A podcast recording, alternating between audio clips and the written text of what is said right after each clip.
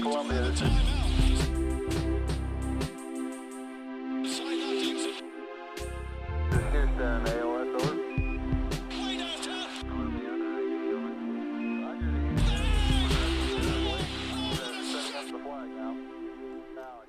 Hello, folks, and welcome to the TKW podcast. I'm Matt Spendley, and I'm joined tonight by Kyle Maggio. What's going on, man? Nothing much. Usually, Kyle and I talk before we start recording the pod. We didn't have a second to talk about this game yet, so that you guys are getting the unadulterated feelings from Kyle and I right now. We are delivering that right to your ears after this Knicks Pacers game, in which Victor Oladipo single handedly ripped the heart out of the New York Knicks on the MSG Garden floor. So there was a lot going on here, man. First of all, I've been a gigantic Oladipo stan since he was in college. That's back when I watched college more frequently, and I loved him. I thought he was going to be a star immediately with Orlando. I thought he was going to be the one that turned it around. Didn't work out that way. Didn't work out in OKC, and then, of course, now he flourishes for the always, always uh, annoying Pacers. So I, I love Oladipo. I always I, I enjoyed him last year, and uh, it's just frustrating when you have to get angry about losing to a guy that you actually enjoy as a player. But uh, so that sucked. And then it was a wild ride on the uh, Tim Hardaway Jr. bandwagon that you and I sit firmly in the front of, and he had a phenomenal 45 or so minutes, 46 minutes, and then a little bit troubling late with the turnovers.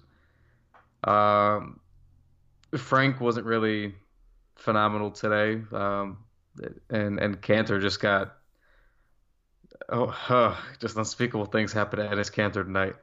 He looks like he's just pissed that he's on the bench, like that he's coming off the bench and playing in the second unit. It's all over his body language. You can tell because when he's in the starting lineup, he doesn't do a lot of the things that we've seen him do recently. Like he's had a couple where he's just hacking, and we see him do that sometimes. But there's been a few where he's kind of lollygagging, and he's always hustling on the floor. It's been a couple times when he's looked at teammates. I don't know his body language. It's not good right now. It's not, and I, and I, I always hate accusing guys of sulking unless it's like really clear. And the only real clear instance I saw was he. I mean, we saw he was getting blocked all night tonight. He just normally he tries to muscle his way in, and he just could not do that with Myles Turner or uh, Sabonis. So Sabonis, Sabonis made him look like a piece of shit all night. Yeah, on both ends. I On think both that was, ends. That's what that was the worst part of it because normally in Enes Kanter will get fucked on defense, and normally it's when there's a lot of action happening because he's actually a fine, for the most part, man-to-man guy. He's not amazing, but he's. I'm not gonna sit here and call him a terrible defender, man-to-man. No, that's because just he's strong. up. He's a big Right. dude. Right. So when that's happening, and that's the one part that he's not terrible at, and Sabonis was just bodying him, that's not good. Because normally Kanter's going to go get his on the other end and then give it right back. Like at least we understand that it, it sort of balances out. And then we got nothing tonight. He got out muscled on defense and out muscled on offense. And to get manhandled like that, that was.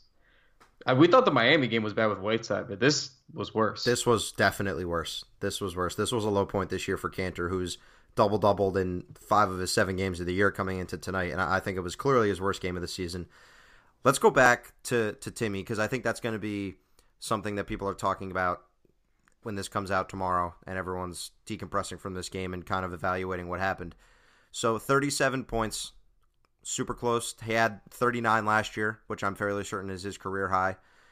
So we saw him, like you mentioned, have a great 45 minutes, and Oladipo basically stole his lunch and ate it in the last three.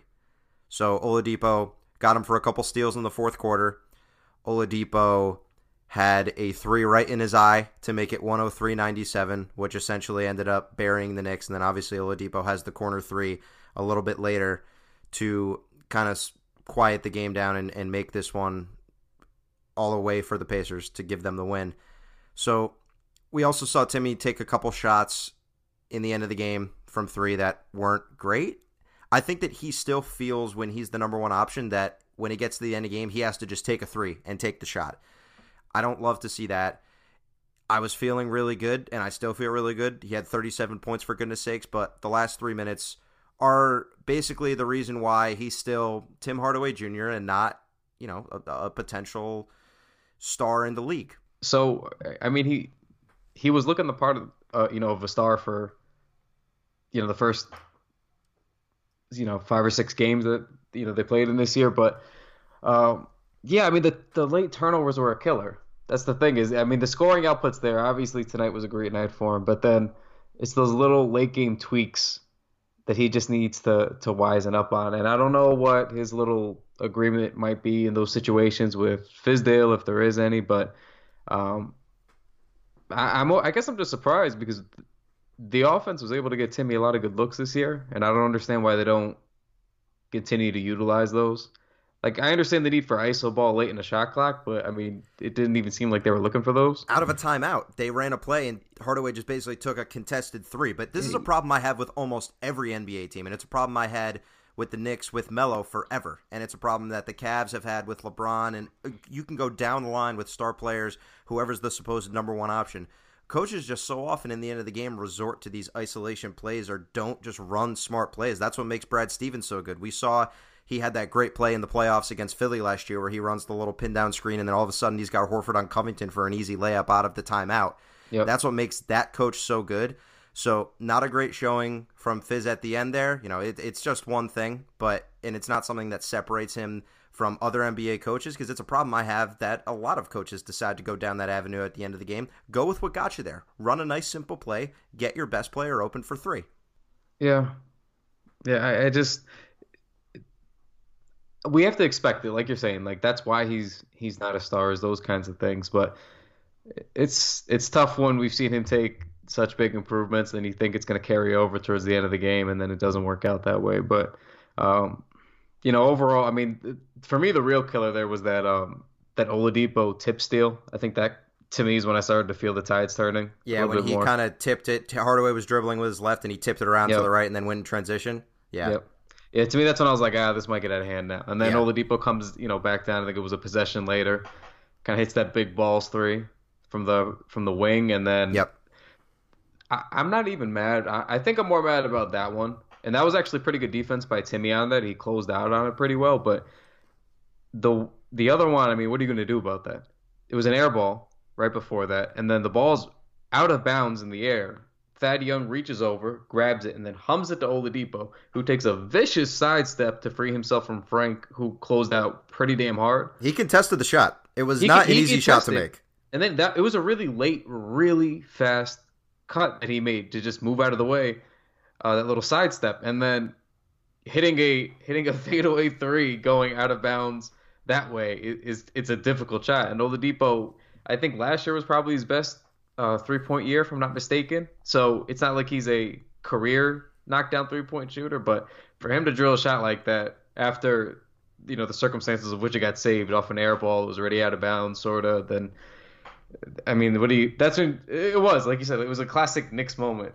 You know, it's just like, of course, that's what happens there to ice the game. It's just the perfect way to end a game for the Knicks. And obviously, we know we know what this year is for the Knicks, right? This is exactly what we should want to happen. They play a great game. We see some nice performances from some young guys. We've been saying this all summer.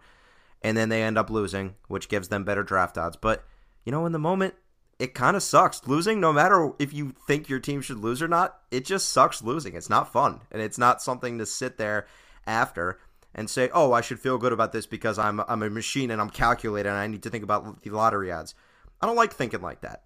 If it's February, March, April, and the Knicks, the difference between the Knicks having a 30% chance at the number one spot and a 20% chance is them losing some game in Atlanta, then at that point, I'll be a very calculated person. I'll root against them. But for now, it's good to see them play well, and it's good to see them play some fun games. But you know, when they lose, that's it still stinks. That's just the way it is. But that's how the game goes, right? They they got beaten by an All Star, by one of the 15 to 20 best players in the NBA, who ended up coming out of his shell after a tough first half and that's just how the game went tonight for the Knicks, and they fall to two and five. So, so uh, there we are. So as or two and six, it, two and six, sorry. two and six, two yep. and six. So as you put it, this season really isn't about wins and losses, but uh, or or really we shouldn't be watching and calculating the lottery odds constantly. So it's about development. So a couple of things that I enjoyed tonight, despite the uh, or besides the Tim Hardaway Jr. explosion. Um, there's a couple of bad things and a couple of good things, but Noah Vonleh remains terrific. I'm, I'm all right. You know, I'm um, Kyle. Um, I'm making a statement right here. I'm no longer interested. I'm intrigued. Oh, I'm intrigued. That is okay. It's time. It's, it's time. time. He 14 time. points, 10 boards, 4 assists, 2 steals, 3 blocks. Are you kidding me? 5 turnovers, but he also had a 3. I am intrigued by his play. I tweeted this. I miss Kyle O'Quinn, but I could not be happier that Noah Vonleh is on this roster instead of Kyle O'Quinn right now. Yes. He, he's been doing a little bit of everything, man. And to that point, you know, Terrence, uh, the newest addition to the Knicks wall, he, he brought up that point in Slack the other day that, you know, if this is the type of player that Noah Vonleh is going to be consistently, which would be tremendous, but again, it's been eight games, but I digress. Would you be interested in having him play next to KP at the four if KP was at the five? Because it seems like his skill set could really complement what KP would bring to the table from the center position. Yes, sure. Why not? That's another reason to see KP potentially come back for five to 10 games at the end of the year, right? To see maybe how he works with a guy like Vonleh, who's someone, if he keeps this up, you never know. The Knicks might be able to to bring him back next year and see what can happen. But with Vonleh, I, I think some of the things that you don't catch, and I still I can't remember if I said this when we talked on on Monday, but I want to know from Bulls, Hornets, and Blazers fans why he ended up flaming out or why those teams didn't want to bring him back. Because from everything I see, he's the kind of guy that a team should want to bring back on another one year deal. Say, let's give him another shot. And perhaps we'll get our own taste of that as the season goes on, and we'll quickly find out why those teams moved on from him. But he works hard on defense. He sets a mean screen. He can shoot the three. The Knicks are even using him to bring the basketball up. And he is a 6'9, 6'10 guy with good size and good athleticism that's bringing the basketball up. It reminds me of, you know, I remember when the Knicks had Derrick Williams. He was another big athletic mm-hmm. guy they had that used to bring the ball up all the time. We see it with Julius Randle is another big guy that often, you know, leads the league in coast to coast and he's not going coast to coast, but he's still being relied on to bring that ball up the floor and kind of push the action. So, we know about his rebounding prowess. Around the rim, he is just relentless. He's always active it's nearly impossible to have him not be a factor around there, especially defensively. So, with a fit next to KP, any guy that works hard on the boards is a good fit next to KP because we know he's not a great rebounder. Vonleh has shown some signs of being a decent, you know, rim protector. Uh, we know his his on ball defense has been fine. It's all been encouraging in my mind, and he seems like a guy that can cleanly fit next to a lot of different players which is the perfect kind of player to have on your roster in 2018. Yeah, he just has a really versatile uh, skill set. And, Absolutely. And as to your Julius Randle point, you know that's a point we've talked about. We talked about that during the summer. I was that's one of your guys. Yeah, I mean, I was heavy into that camp for kind of the same reasons we are talking about Vonleh. Having a, a, a guy you could play at the four who can rebound like that is really important, especially when that's one of KP's weaknesses. So um, you know, throw on the fact that he can still spread the floor with KP out there, then they both be able to hit threes. He can handle the ball a little bit. It's it is very very intriguing. I got to agree with you. I, I really am. My reaction when they signed him was just like, ah, all right. Like it was really okay. I guess so. I didn't ha- I didn't feel about you know any way about it. And th- to me, when a signing starts to look like this after you had a reaction like that when it did move the needle, that's really enjoyable. It's just such a pleasant surprise. I'd be curious to go back and listen exactly what we said when they signed him because that was in the drudges of summer when we were probably just looking for anything to talk about. And We probably spent 20 minutes being like, "Hey, this guy could be something." I watched him in Indiana; he looked good then. That's the kind of thing we'd be talking about. But nothing but good things to say about Vonleh, and I'm glad he's getting the minutes that that he's kind of deserved. I mean, 33 minutes tonight. Another guy that played almost as many minutes as Vonleh, 32 minutes, Damyean Dotson. His sixth consecutive game in double digit scoring. Kyle, Damyean Dotson, anything different we saw tonight, or was it more of the same as to what has solidified him in his role in the starting lineup? I think it was just more of the same, to be honest. He just looks at every game he just fills his role offensively. He's never trying to do too much. you know, I said on the last pods, he just he finds his spots on the floor to shoot. If that's not there, he's constantly moving, whether it's cutting baseline or just cutting or trailing somebody. Um, and that's just how he makes plays. And defensively, he's stout. I mean, he was stout most of the game with his assignments, but that you know that one play obviously that everybody's going to go back to was the heads up inbounds play, uh, you know, a la a Pablo Prigioni. So Trier just hit a, a really tough bucket in traffic. It was like three guys surrounded him. Goes up, tough finish, right? And uh, after that, Dotson just swoops in off the inbound, steals it, goes up and under, gets fouled, and makes the shot. And it's like, you know, when you give a guy like that a chance and his numbers are already good, I mean, tonight he had 13 on 5 of 11 shooting, 2 of 4 from deep, uh, 3 rebounds, and assist, and a steal. But being able to bring that kind of energy, like that's the stuff that young players need to do to stay in, like to break through, really break through into the lineup and stay in the lineup. And he got his opportunity. He's already been producing the numbers that you'd want to see. But on top of that, it's those little heads up plays, like to show that he's constantly tuned in. He's he's really active and engaged. So I, I you know, I'm a big whole team doc guy, so enjoying this. Uh, we finally got our guy free because we talked about that all last season too, about how we needed to play more. So this is a little bit of, of us kind of uh, tooting our own horn for being right again because we were really high on Dotson last year and wanted him to play more. Whole team, whole team, whole team. Dot. Big Dotson guys here. the only thing I'm going to disagree with you on is you said he doesn't do too much, and tonight I've seen it a little bit from him too.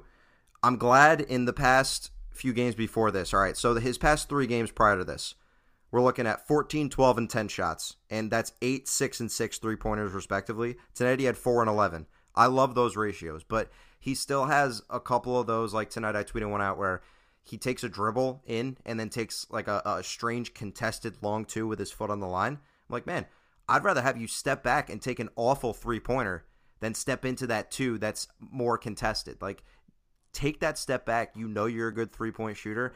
It's the little nuances in his game that he'll have to tweak to adjust. But that's also a product of him still learning how to play in the NBA, right? Because he's coming from a Houston team in which he took a lot of threes.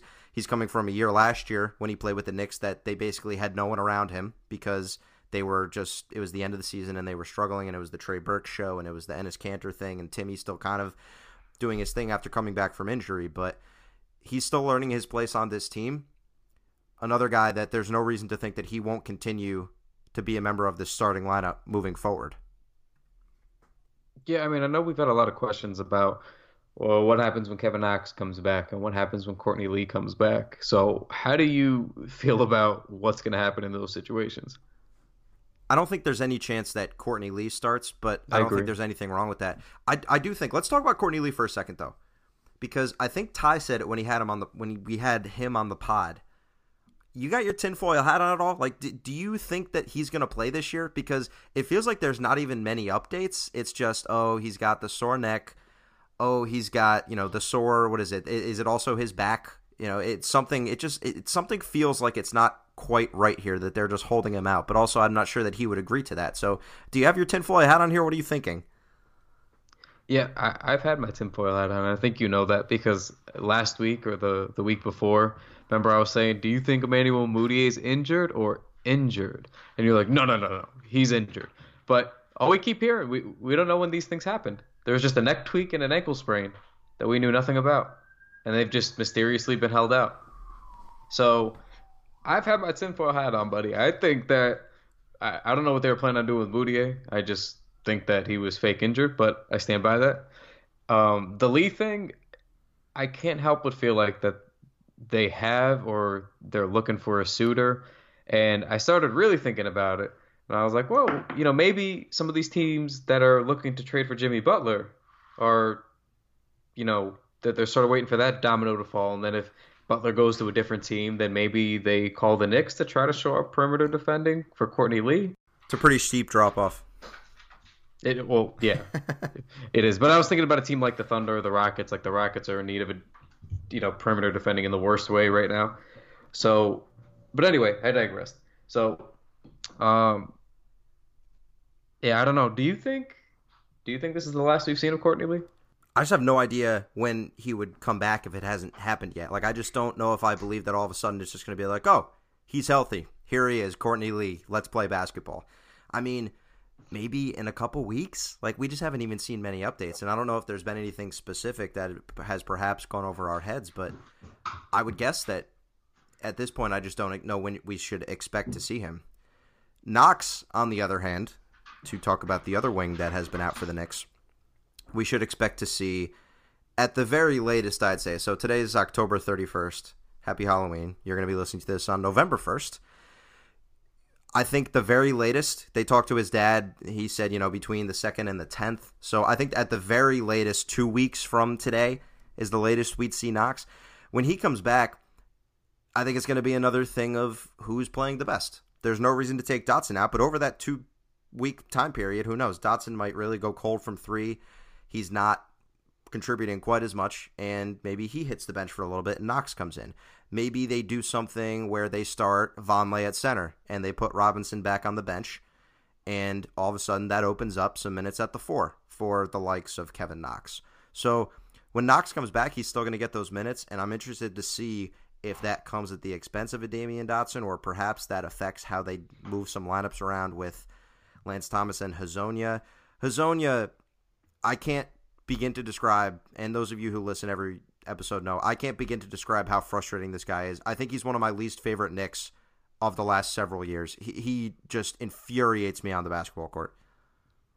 Yeah, now I wanted to get to the bad next. This was oh perfect timing. Yeah, you keep timing. you keep. I had two segues planned, and you ruined both of them. Synergy, okay. synergy, buddy. so, so um, yeah, no, the bad. I mean, he just. I don't understand. I don't understand what I'm looking at a lot of these times. Like I see, I see what he wants to be, and it's this very free playing, um, sort of point forward, this playmaking wing, and it just feels like every decision that he makes just does not go the way that he thinks it's going to go. Like the only thing that worked out for him tonight was that coast to coast uh, sequence.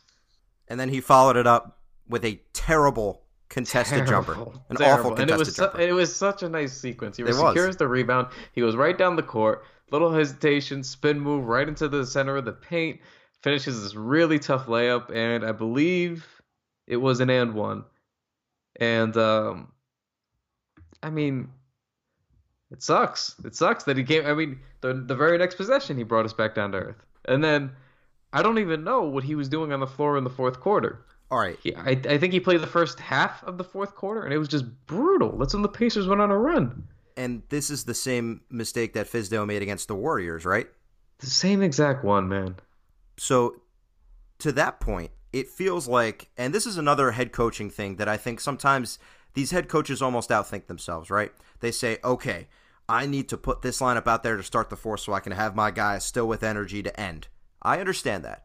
But at some point, you cannot let this be a formulaic process. You need to feel out your team. You need to look at these guys. There's no way anyone on the Knicks, anyone in the crowd would say, yeah, this guy Hezonja should play minutes in the fourth. He's looked good tonight. The only basket he made was right around the rim. And then other than that, he had some awful decision making. He's not a very good defender. He gets lost.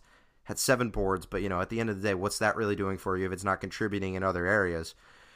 These coaches and Fizdale specifically, that's been my main point of contention with him is lineup decisions during the course of the game because the starting lineup is what it is. And I'm glad that he's made this change. It's clearly galvanized some of these young players.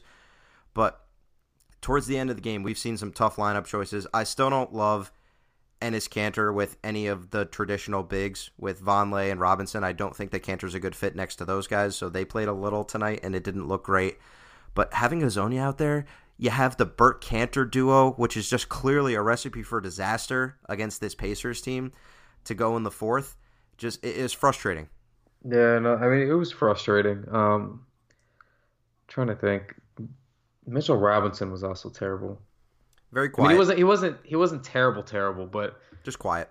yeah, I mean he made a couple of nice plays defensively, and then there was a couple other drives that he stifled or altered. Um, got guys to kick back out. But he didn't have that same that same impact as we saw the last couple of games. Um, Frank, as as fun as the last two games were, kind of came back down to earth. Passed the ball pretty well, but not a whole lot else. Two for eight from the floor. So Yeah. yeah. Wait, I have a question for you. Let's have some fun with numbers for a second, right? Okay. So a stat that ESPN uses when you load up ESPN, you go, let's look at the Knicks Pacers box, which I always have up in some other tabs when we do the pod so that I can double check anything if I have to. Uh-huh. You got the normal stats, and then plus minus is one you have too.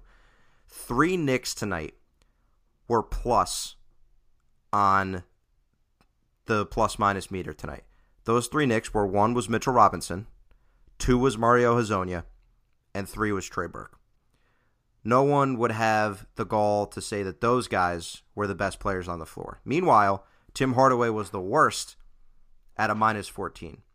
So this is why I think that we need to be careful just about making decisions based on what the box score tells us and, and understand that the nuances of a game often lead us to come to different conclusions than we would if we're watching, right? We've said that forever about Frank because he had an awful, awful statistical profile last year, but we all said we think this guy is good and we think he still can be good. And this year has been an improvement, specifically the last two games prior to tonight. But just something to keep in mind.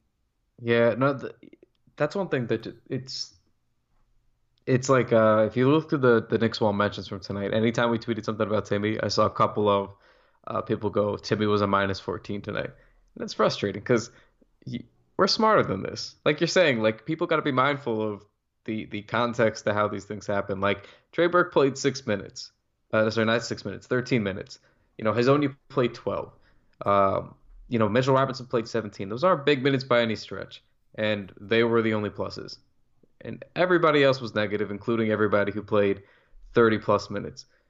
And you know, arguably the Knicks looked their best when you know those four starters were were in, in my opinion. You know, obviously Timmy was on fire, Vonleh was great, Dotson was very good, and uh, Frank.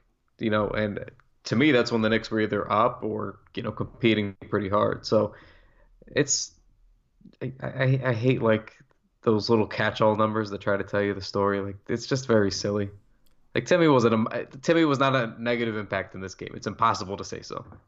Yeah, and people always point to his defense, obviously, as as being the problem, but we don't think he's been as bad. No one would say that he's a great defender by any means, but he still had good energy, and I think at, at some point it's just a matter of there's sometimes when he just doesn't try, and it, it's pretty obvious out there. Depends on the game, but sometimes he gets lost, and and sometimes there are some other reasons why a guy can struggle on defense, but he's just he's just always going to be controversial. He was 10 for 10 from the line tonight. He had seven threes, which was a career high. 37 points on 19 shots, which is simply incredible. So it was a great game from Timmy, and I know the ending sucked. I was literally sitting there at the end going, God damn it. I was going to spend the whole podcast, and I know Kyle and I have always been been leading the Timmy charge, as he said before, spend the whole podcast singing the praises of Timmy, and now we have to temper it to be fair, because he had just an awful end to the game, as was one of the reasons why the Knicks couldn't close it out at the end, if not the sole reason why they couldn't close it out at the end. Okay, let's talk briefly about. Let's see. I want to talk more about Noah Vonleh for a sec.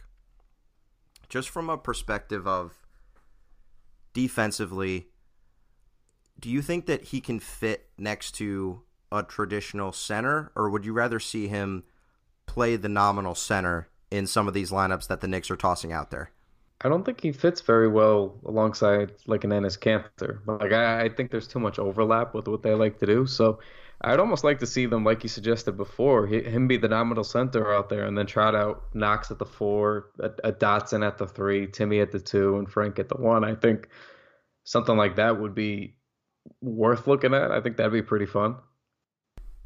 It certainly could be. No, I was just gonna say that. I mean, that's a good small lineup, but that kind of fits what they've been going for in transition, and it emphasizes that point with Vonleh being able to push. So I think if you started him at the five, that's something that I believe the Lakers did last year with um, Julius Randle. I, I know we keep making that comp, we keep going back to it, but you know, part of what we saw with Randle last year was playing the five in like some really small lineups, and he would just get out there and push on the break. So he would go coast to coast and lead everything.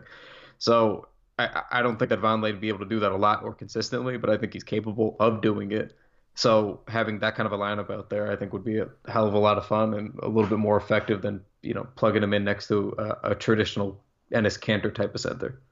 You know what's interesting about the Knicks and pace because we spent some of the offseason and leading up into the preseason talking about how the Knicks are going to play fast and how they're going to push the basketball and work in transition. They haven't done that quite as much, but the NBA also has completely upped its level of pace to levels that are simply unprecedented. So the Pacers are, I think, the slowest team in the NBA from before, before tonight, and then the Knicks are 23rd.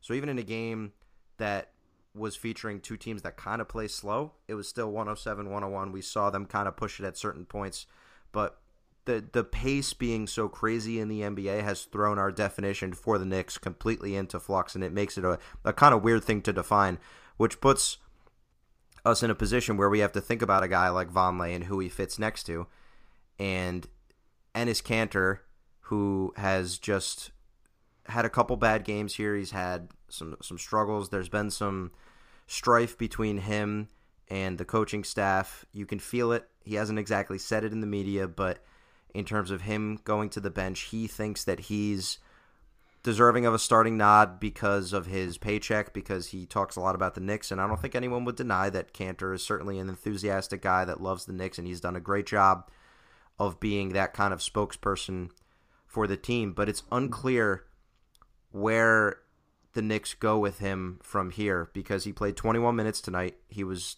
pretty clearly the worst player, maybe this side of Hezonja.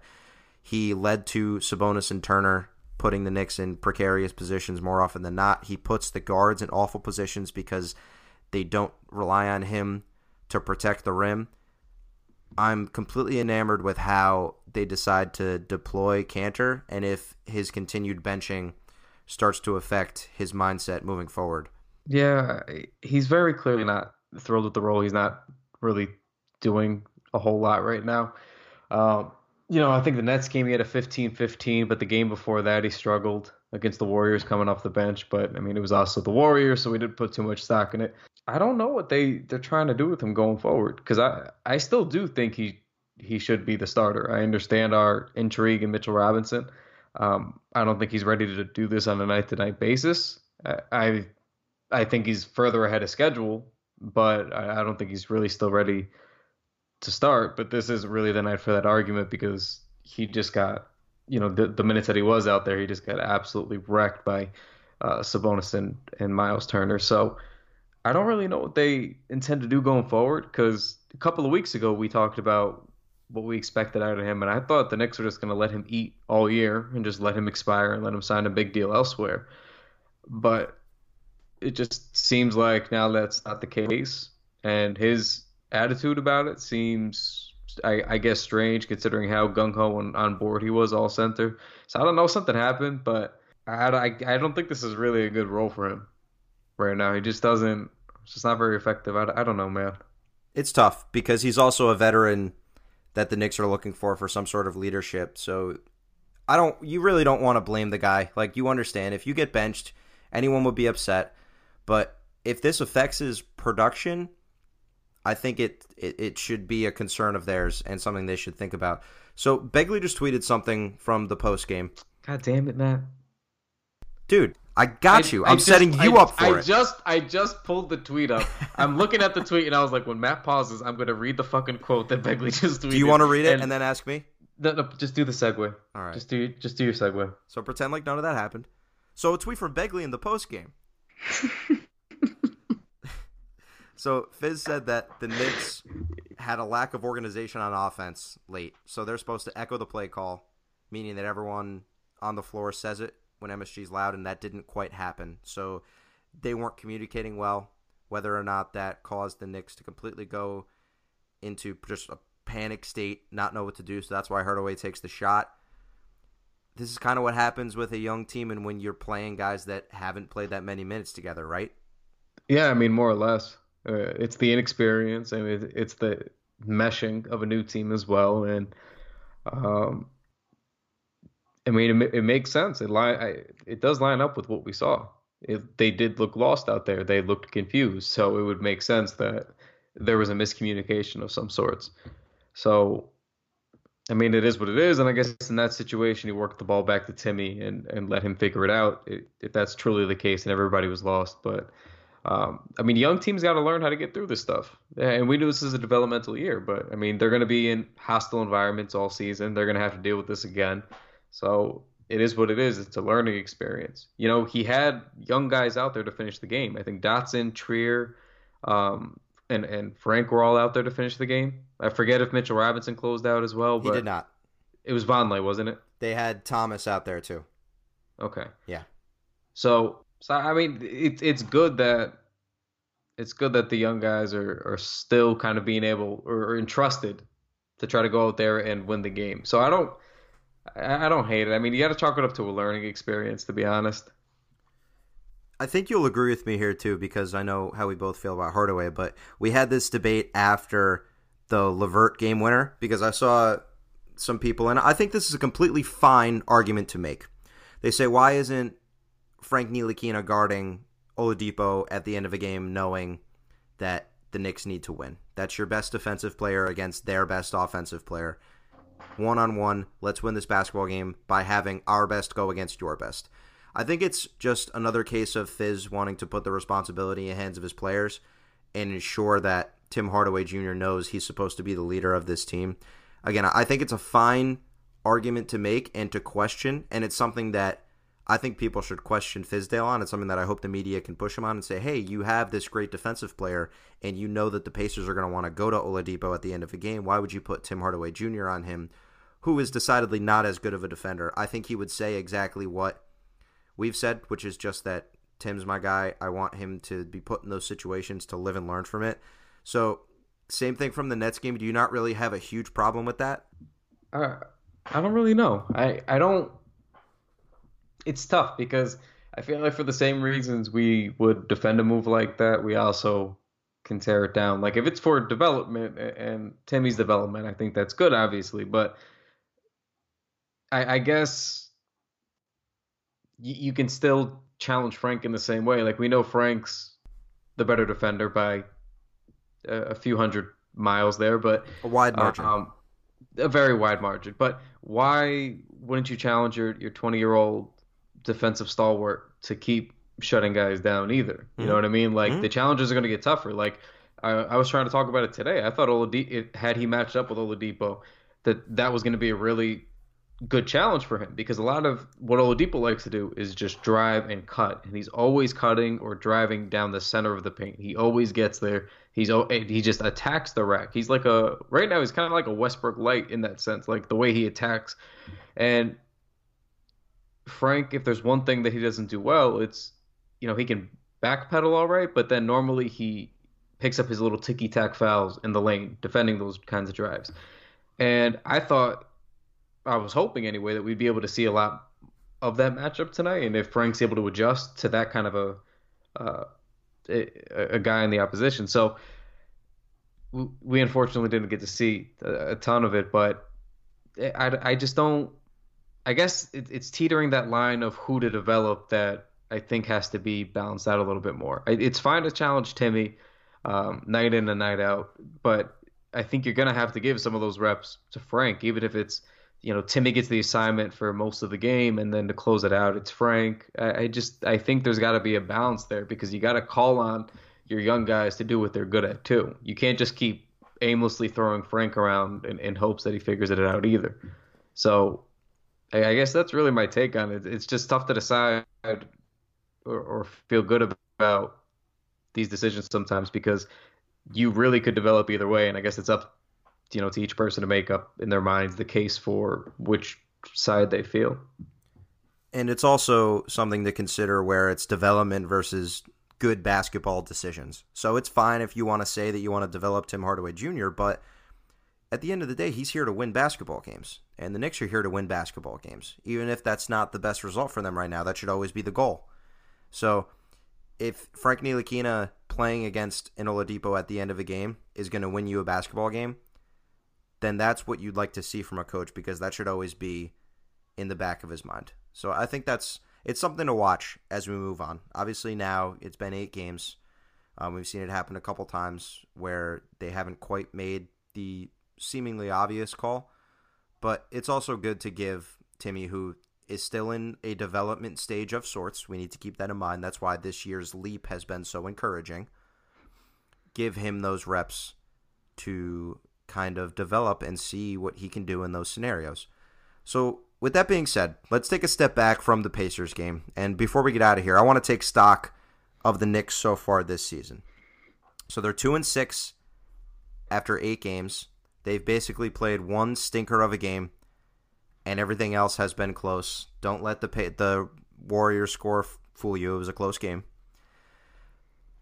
Anything that stuck out to you as really good, really bad, anywhere in between, surprising? What's been on your mind over these last eight games for the two and six Knicks? I mean, mostly just the the young guys in the wing. To be honest with you, I mean, I think we all kind of expected to see a little bit more to Frank this year, and that's been fun. We can't really say almost anything about Kevin Knox because he appeared in two and a half games. Um, for me, it's mostly the emergence of Damyean Dotson and Alonzo Trier, who have more often than not been consistent. They, they're coming off, they're giving you, you know, between 12 and 14 points a game. They're being efficient while they do it uh, smart about how they do it. They're they're attacking, cutting, a couple of times creating. I mean, ISO Zo a little bit more than Dotson, but um, you know Zo's creating on his own, but they're both capable of it. They're they're playing pretty good defense, Dotson especially.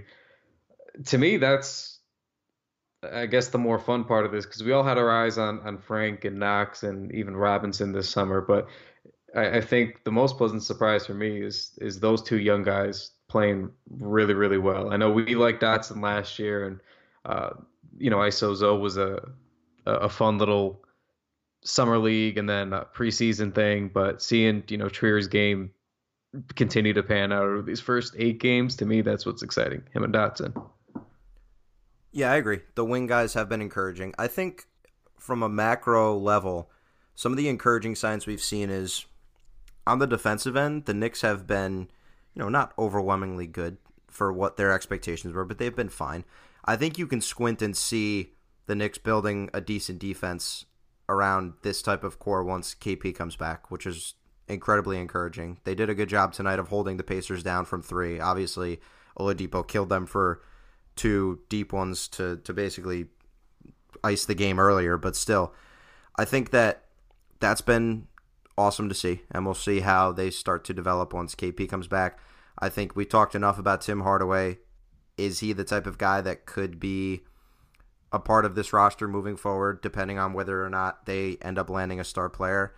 I think the Dotson stuff's been great. I think the two Frankie games where he had 17 and 16 were fantastic. I love the Vonleh signing. I, if you would have asked me if Hezonja or Vonleh from these kind of two one year deals they signed would be better, I would have said Hezonja and not hesitated, but I'm incredibly happy and intrigued with Noah Vonleh, and that's not going to change if he continues to play with this energy every night because I, I just really like what I've seen from him. So I think it's mostly been a, a fun eight games. Let me ask. Yes, go oh, ahead. I was gonna say, let me ask you one thing then, but before we like zoom all the way out here. So, right. Do you think uh, about there's a lot of talk about well, even if Vonleh is necessarily Vonleh, uh, even if Hardaway is playing well and actually playing to his contract and actually being a, a solid impact player, then um, you know, is it a bad thing if they keep him going forward, or you know, should they try to move him for the free agent, you know, for a free agent this summer? Does Dotson's and Trier's emergence at that you know two position does that make you feel like the Knicks would be more inclined to make a move because it's not just one; it's both of them. You know, had it been one, I would have been like, well, you know, we got to see more. But I mean, they have two very intriguing young guys at that position. So does that help the Knicks make a decision? I don't think so. I'm still skeptical of how Trier fits in an NBA offense just because he's so ISO heavy, and I'm not sure that he makes anyone else better. So I'm still tepid on his actual place on an NBA roster moving forward. But that being said, for an undrafted guy, he's been great. Another 14 points tonight, so we ha- we can't be anything but impressed with his performance. But that's just if we're talking long term, that's how we need to think. For Dotson, he hasn't done any of the other things that a wing like Timmy can do. He hasn't worked in the pick and roll. He hasn't shown that he can really create his own shot from three off the dribble. He hasn't done much work with the ball in his hands. He's a better defender, obviously, but I don't think that the emergence of those two should affect how they view Hardaway moving forward just because they're they're much, much different players. If you want to convince me that Dotson is a better fit if the Knicks end up landing a star, like if they get a Kevin Durant and that Dotson's a better fit next to a KP and a KD than Hardaway, you can make that argument to me just because if you argue that the guy that might not have the ball in his hands as much and can spot up from three makes more sense with those two, you can sell me on that. But the for Hardaway moving forward, the Knicks don't need to the Knicks should not look to dump him unless they know a star is coming and they need that money. He is not going to be an easy guy to move anyways. His contract just makes it a little hard to match up salaries across the NBA, and I still don't think teams are going to go out of their way to get him and it's not like the Knicks would end up being able to trade him and recoup a bunch of assets. So, I'm curious to see what they do with him because it's all going to depend on who's going to want to come here because that's how they clear out the second slot. It's getting rid of him. And as the days goes on and he plays better, it becomes the question of is he a guy you want on your team because you think he's good and he could be a fit on a really good Knicks team? Or is he a guy you look to move because another star is going to come? I am going to keep a close eye on that this summer because that's going to be a big thing with all the fallout from the free agency, whether whoever decides to come here or not, if they end up just rolling this team over again next year, he's a really important cog for Perry and Mills to decide. They won't hesitate to cut bait if it means getting another star. But if they can only get one or if they get none, what does that mean for the Knicks and what's his role going to be? It's interesting to think about. It certainly is. It really is a dilemma. And I don't think I really believe in my heart of hearts that he can be a contributing member on a championship team. I, I just don't know if I feel that way because of his defensive woes and some of his decision making. And that's with saying all of the great things I've said about him. But if you're talking a top level championship team, I'm unsure that Tim Hardaway Jr. can be a cog on that type of unit. And that's just my speculation at this point, and it depends on who the Knicks get if that were to come to fruition. But he's just an interesting player. There's no reason for us to be anything but thrilled with how he's played thus far, despite the end of game struggles tonight. I, I don't know. I, I, think we talked about this the other night, or somebody asked us this, but um, I think I stand by. I think he could be the third best player on a, a contending team. I, I could see just the way he's playing this season. Is I'm trying to go off of, because I do believe the improvements that he's made. I, I think he could be a legit three. I, I, think two, like the role we saw him with last year with KP's, is probably a little bit too much for him. I don't, and I know you don't expect him to maintain this level of play, being the number one of a team.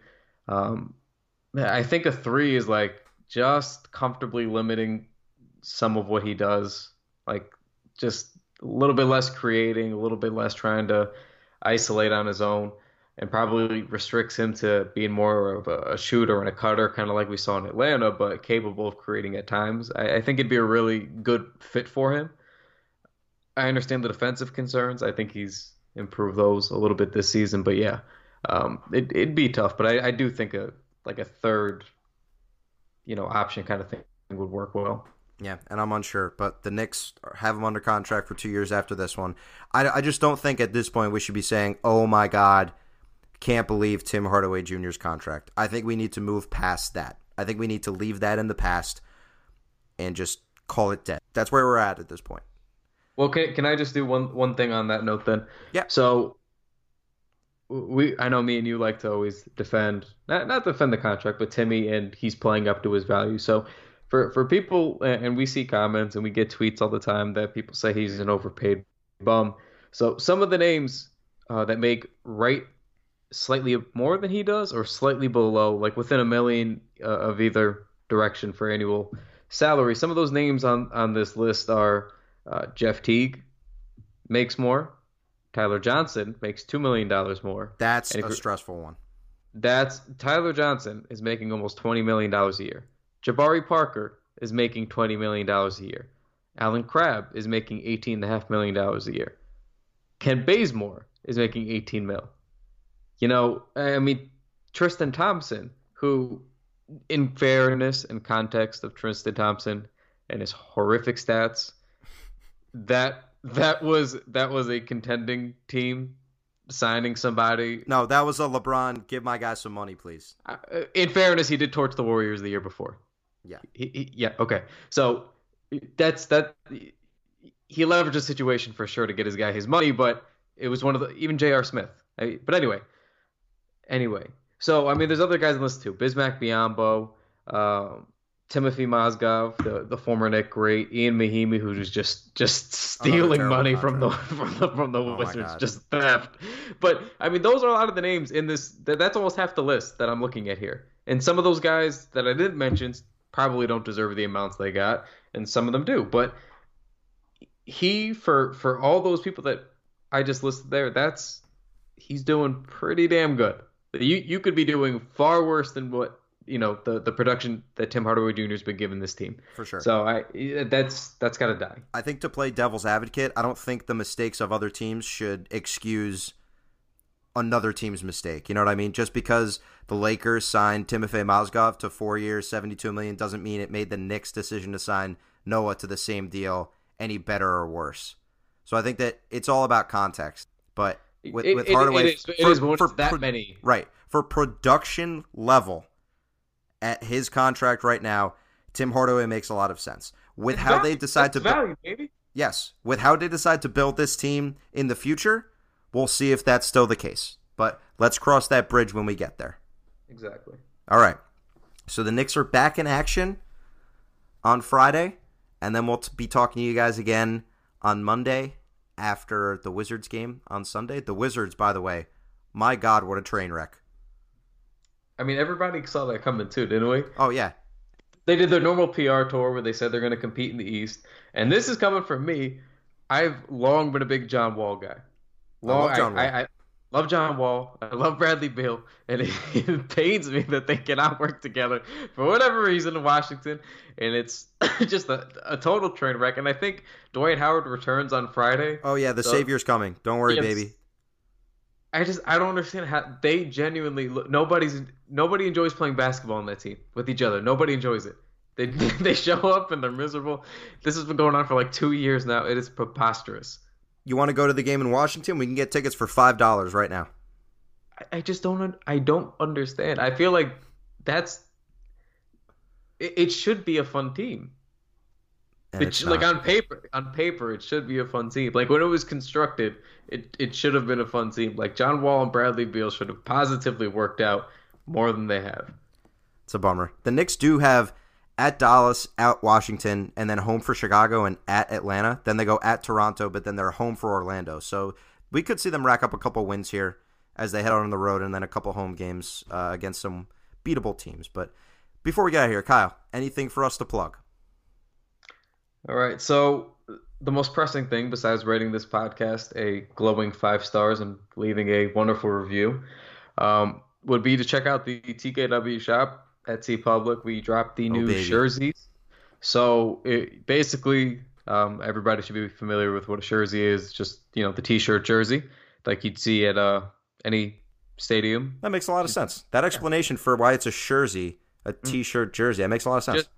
Just- Yeah, you just, you know, just had to break it down in case, oh, thanks, man. in case there were a couple people who didn't understand. Yeah, so, yeah, No problem. No problem. Um, so, so anyway, uh, basically they're, they're nickname jerseys. So, you know, for KP we have Unicorn. For Ntilikina we have the French Prince. Um, for Dotson, whole team Dot.